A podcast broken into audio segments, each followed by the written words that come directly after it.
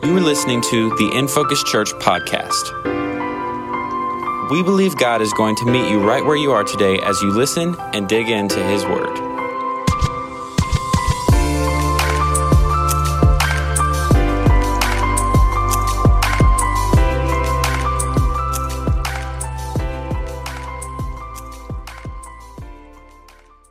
All right, good morning, good morning, In Focus family.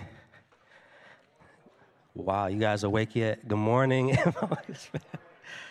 I get it. You need a little more coffee, a little more time in God's presence. I am super, super duper excited uh, to be here with you guys and uh, always grateful for the opportunity to share the word. I would like to uh, just shout out our, our missions team, Pastor Brent and Carla and all those who are going out to, to yeah. Um,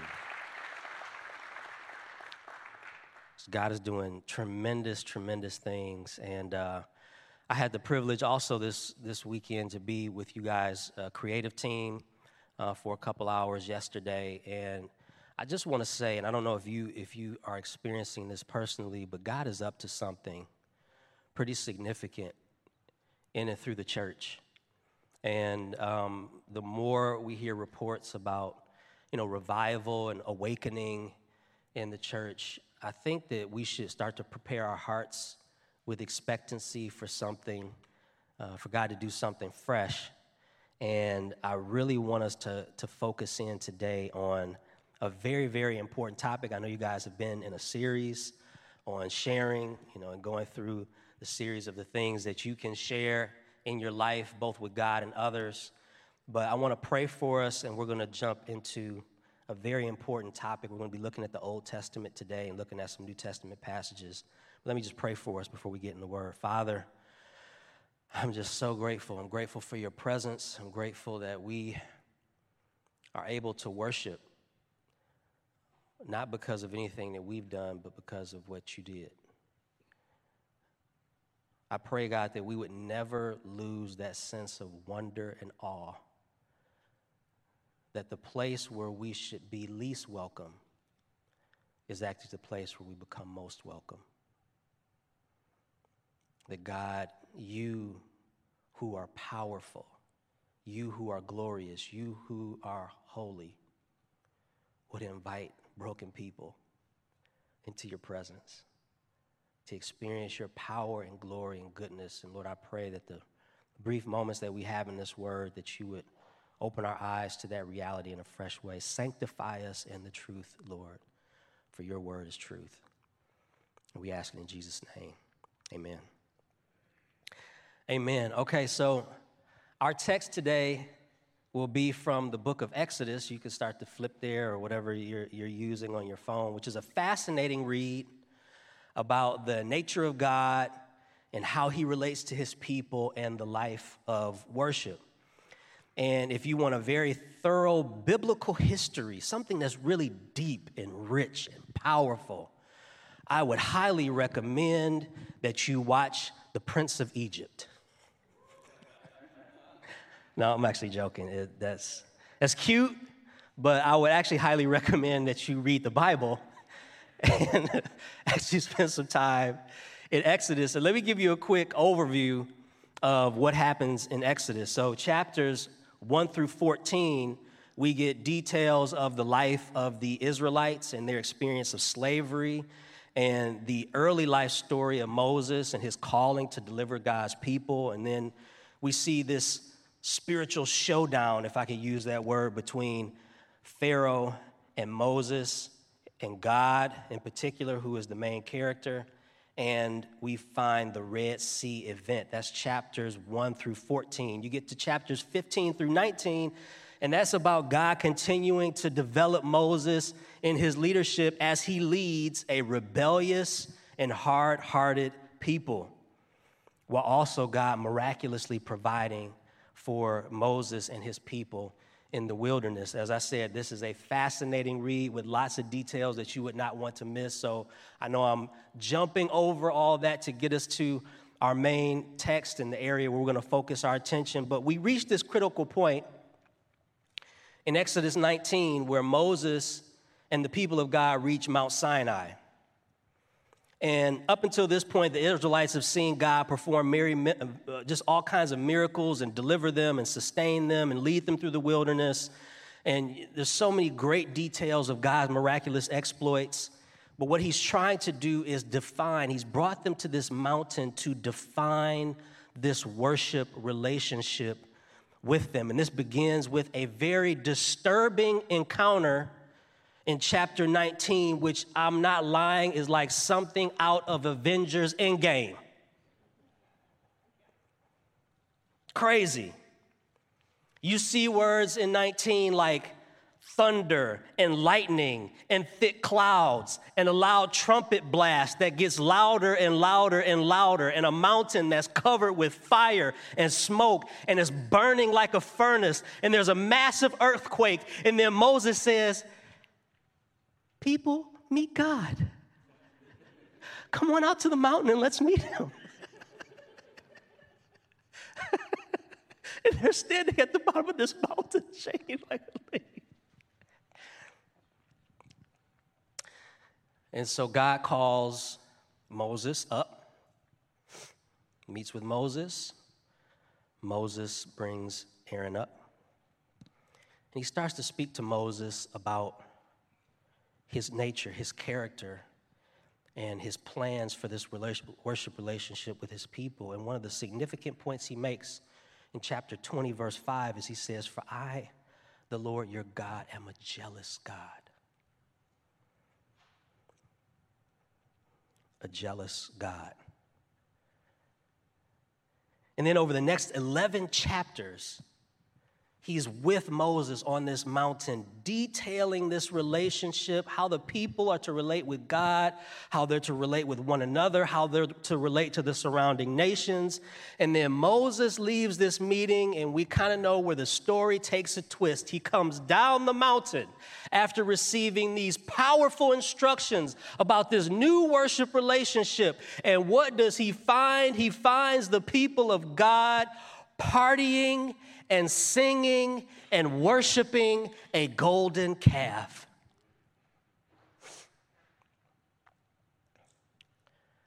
And Moses is pretty worked up because he's just been introduced to this jealous God, this powerful God, this God that makes mountains shake like a leaf.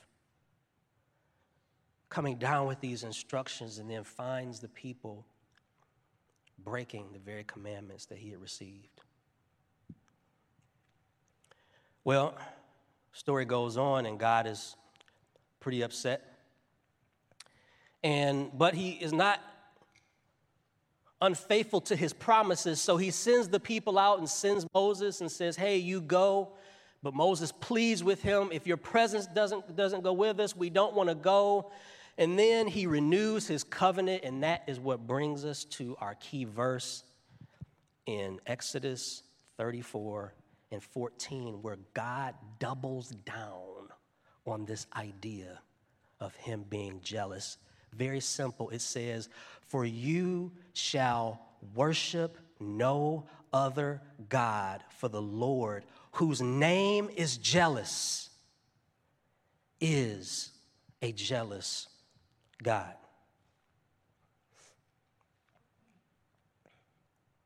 Jealous. Jealous. You know, I've always assumed the meaning of jealous. Every time I've read this scripture, I've just assumed the meaning. Um, and mostly because I know what it feels like to be jealous. Uh, when I was a kid, it was because someone had a video game that I didn't. And I was jealous.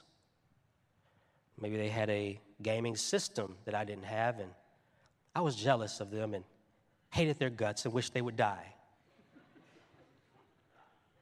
I was, I was jealous. And in middle school, that was upgraded to being jealous because somebody had the Jordans that I didn't have, and I wanted them to die because I was jealous. And, and then when I got to high school, it was because there was people who were more popular than me, and uh, there was a star athlete and maybe attracted certain girls that I might have liked, and I wanted them to die. I hated their guts, and it's because I was jealous. Jealous. And I'm sure when I use that word, there's all kinds of emotions that stir up for you, and maybe memories that stir up for you. Jealousy is a powerful word. In most popular usage in the English language, it means feeling resentment against someone because of that person's rivalry, success, or advantages. And so when we hear this word, it's quite natural for us to take our own experiences and then superimpose it on the scriptures. Because surely, when I see the word jealous in the Bible, it would be very similar to how I feel, what I experience, how I view the world. But in biblical language, it means, oh, it means so, so, so much more. And depending on how we define this word affects how we see God and how we define his expectation in our worship relationship with him. Here's a couple things to note when we think about this story and the fact that God has chosen to reveal his character more than once as being jealous. We saw it once in Exodus 20, verse 5, where he introduces himself as he explains the nature of this covenant to Moses, and he says, I am a jealous God. And we see that when the covenant is renewed, he doubles down on the same idea in chapter 34 and 14 by saying, For the Lord, whose name is jealous, capital J in the text, is also a jealous God. Something interesting emerges as we think about this word jealous and how it informs how we see God and how we live a life of worship and relationship with Him. The first is that God's jealousy is powerful. Far more powerful than anything that we could comprehend. Far more powerful than my emotion for the person that has the shoes that I want. Far more powerful than my desire to be the star athlete and the popular student. Far more powerful than anything that we could emote as a matter of fact, the visual imagery of God revealing himself at Mount Sinai is that of an erupting volcano. Remember when I told you about this terrifying episode in Exodus 19? Thunder and lightning and fire descending down a mountain in thick clouds and dark smoke and a earthquake is the visual equivalent of the people walking out to an erupting volcano.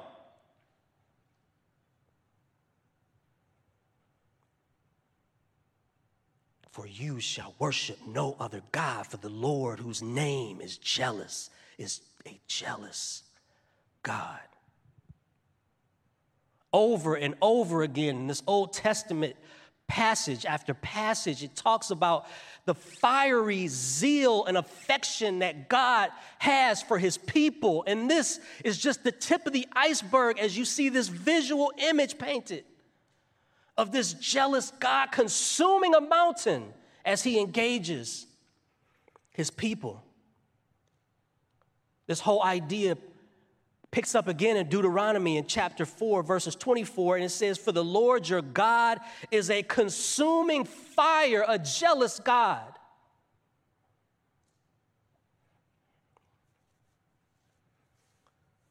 The imagery of an erupting volcano. And I was sitting, ah, this, this was tough. I was sitting and just praying and I'm reading this, and I'm like, God, this is, this is scary. You're like an erupting volcano. You're gonna, are you to kill me? Is lava to come down and come in my bedroom and burn my legs off? What if you're mad at me? Are you to just bubble over and just consume me? But I realized something. Here's something interesting about volcanoes. Volcanoes, if you could put this picture up, uh, this is the thing that's interesting about volcanoes is they are both the most dangerous place and the most fruitful place.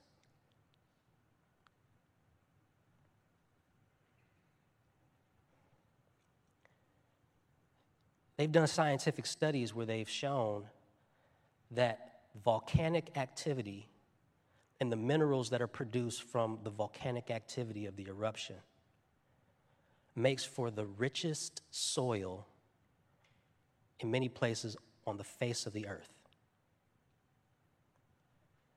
So, this incredible power that these people are experiencing and the imagery of this erupting volcano, yes, is dangerous, but oh my God, if we would just see God for who He is, how fruitful, how lush, how beautiful, how roots go down deep in the presence of this volcano how vegetation sprouts up all up to the precipice of this volcano. I don't know if you can see in this picture. Literally, the vegetation is going down the cliff into the lava area. The place that would seemingly be most dangerous is also the place of the greatest fruitfulness.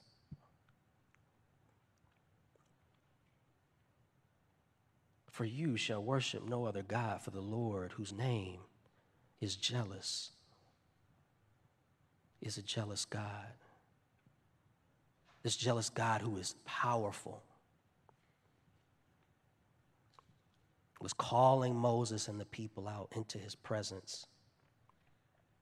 Not so they could be destroyed, but so they could experience the awe inspiring power and to be his covenant people, but they couldn't get it.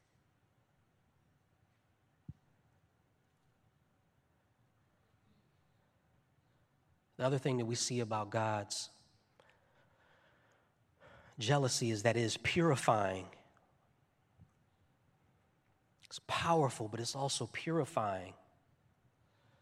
The God who burns with zeal and affection also purges us from our evil desires. In verse 11, just before we get to verse 14 in chapter 34, God mentions the surrounding nations, their false gods, and the temptation of the people of God to participate in their idolatry. And He says, I want to remove that from you.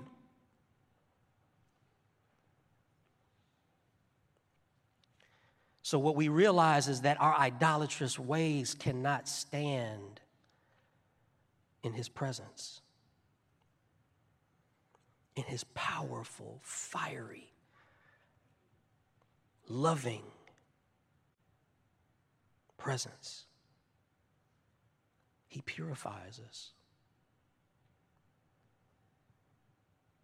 He crushes the enemies, both outside but also within.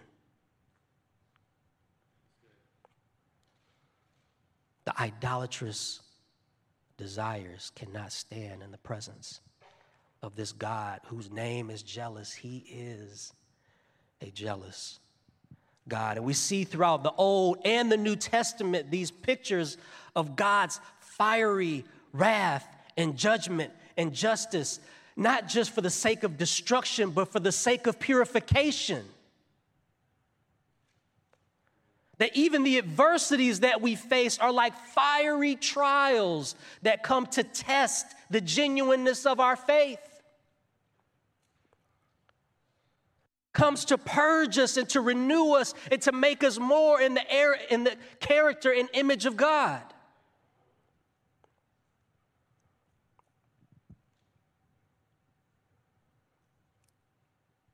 God's jealousy, purifying, restoring. Going back to this, this photo, if you could put it up again, you know, I realized something that to live at the base of a volcano is to embrace the fact that everything I am and all that I have could potentially be tested by fire.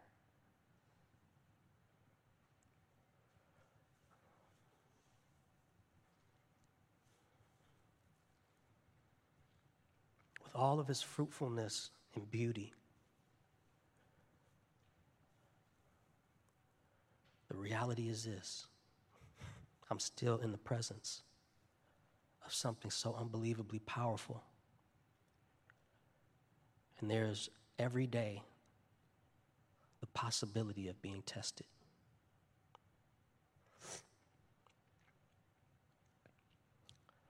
For you shall worship no other God for the Lord whose name is jealous, is a jealous God. Lastly, God's jealousy is holy. Holy. Holy. And this is where we quickly find out that we are nothing like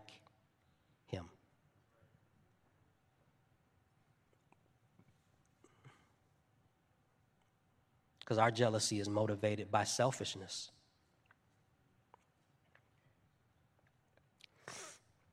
How we compare ourselves to others, and often some sense of uh, disappointment or entitlement. We dislike someone else because of something they have, and we don't. But God is not like us. He is set apart, He is morally perfect. He is self sufficient. And so, in his relationship with us, he is not motivated by what he doesn't have, but rather who he has made us to be and what he desires to give us. God is not saying, I'm so mad at the devil for deceiving my people and stealing them away. I'm so mad at him. And I'm jealous. Mm. Wish they would just come back and make me their God. That old devil, hate him. Wish he'd die. Or I wish they would come back and it would make me feel so much better and I would be more like a real God if I just had those people that ran away from me. Mm.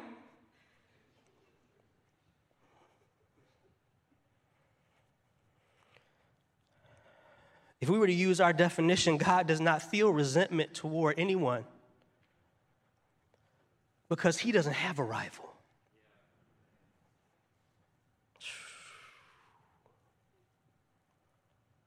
He does not envy anyone's success.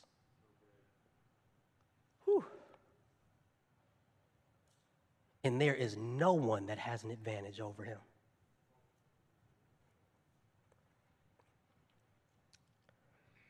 Because he is holy, he is jealous for us, not jealous of someone else. You and I were not made to worship anyone or anything else because to do so would be to live beneath the purpose for which we were created. We were made to live in an abundant life with a holy God in perfect love, experiencing His goodness that we might be a blessing to others. For you shall worship no other God, for the Lord, whose name is jealous, is a jealous God.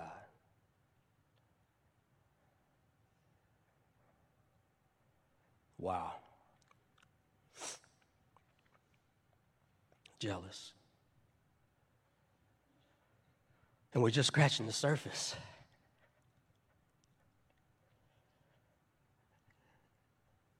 And now we can see through God's eyes the people who are partying at the bottom of the mountain, worshiping, singing, dancing around a golden calf. Jealous.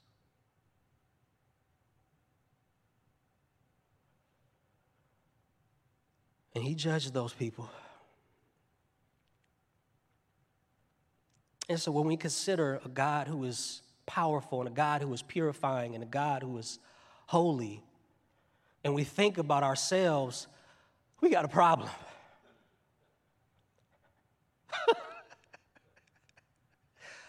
you got a problem.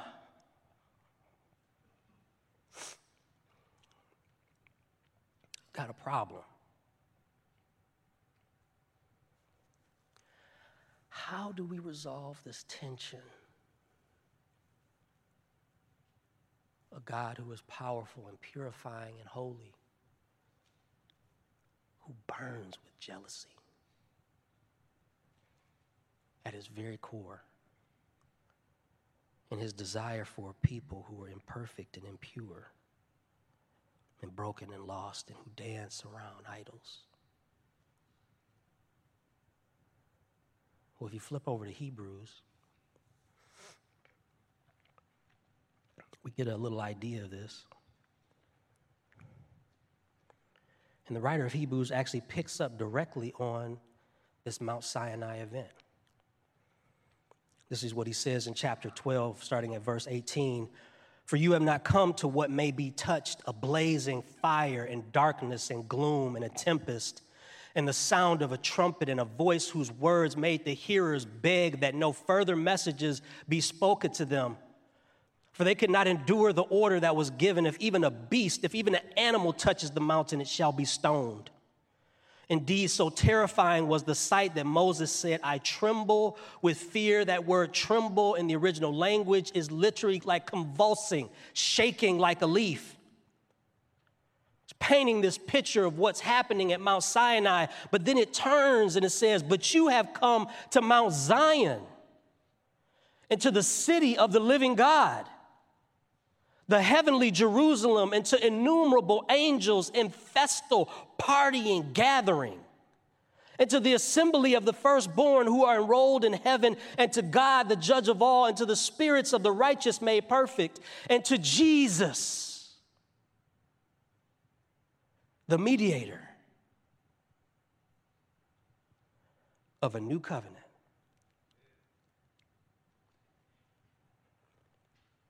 Jumping over to verse 28, therefore let us be grateful for receiving a kingdom that cannot be shaken, a kingdom that can't be shaken like that mountain. And let us offer to God acceptable worship with reverence and awe, for our God is a consuming fire.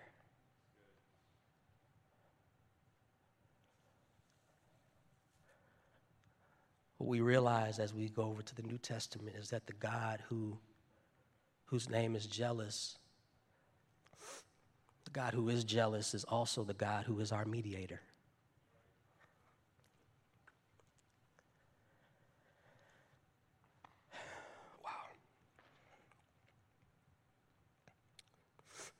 That's a legal term for someone who stands in the gap and restores our relationship with God by the sacrifice of Jesus.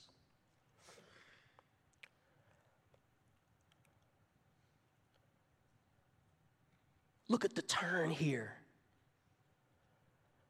rather than the party at the bottom of Mount Sinai where we're worshiping idols. It says we are gathered with innumerable angels in festal gathering. Jesus invites us to a heavenly party in the city of God.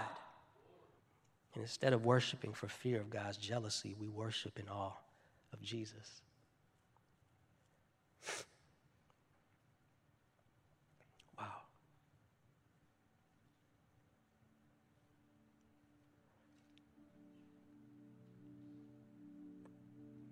Verse 28 Therefore, let us be grateful.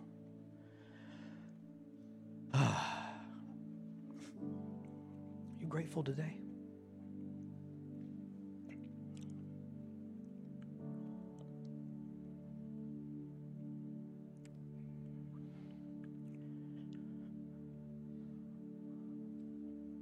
I'm way too jealous of people sometimes to be grateful.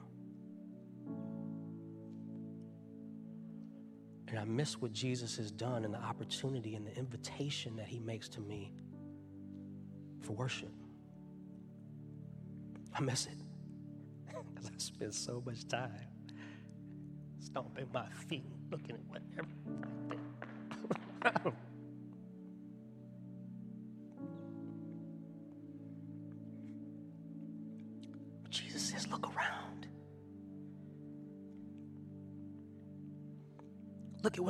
what you to. Whew. Justin, look at what I've invited you to.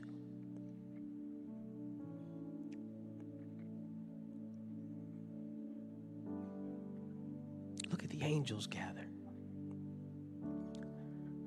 They're celebrating.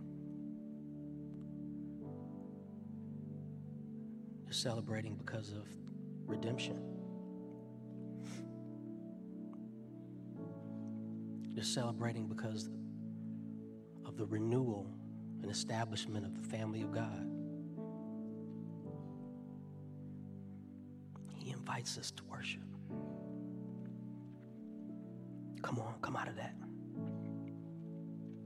Stop dancing around those idols. Oh, if you just knew. I'm jealous for you.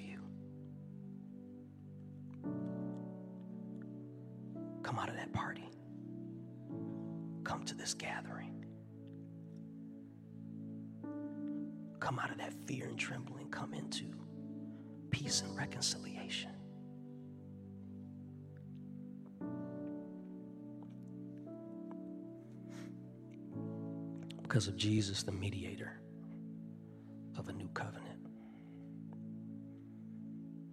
He is our greater Moses.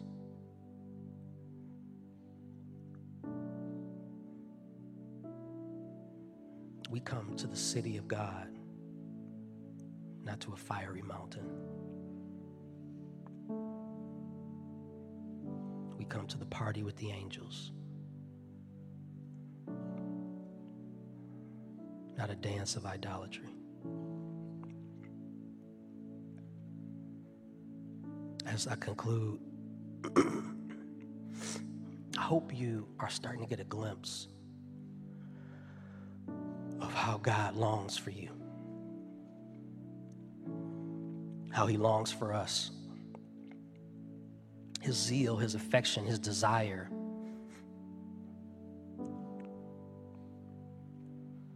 I hope your heart is starting to be turned in His direction and away from the idolatrous evil. And I hope the light is breaking in. And as I pray, wherever you are, maybe you've not looked to Jesus as your mediator. Maybe you have, and you've just lost that sense of God's desire for you. Pray that you would do some business with Him as we pray. You have been listening to the In Focus Church podcast.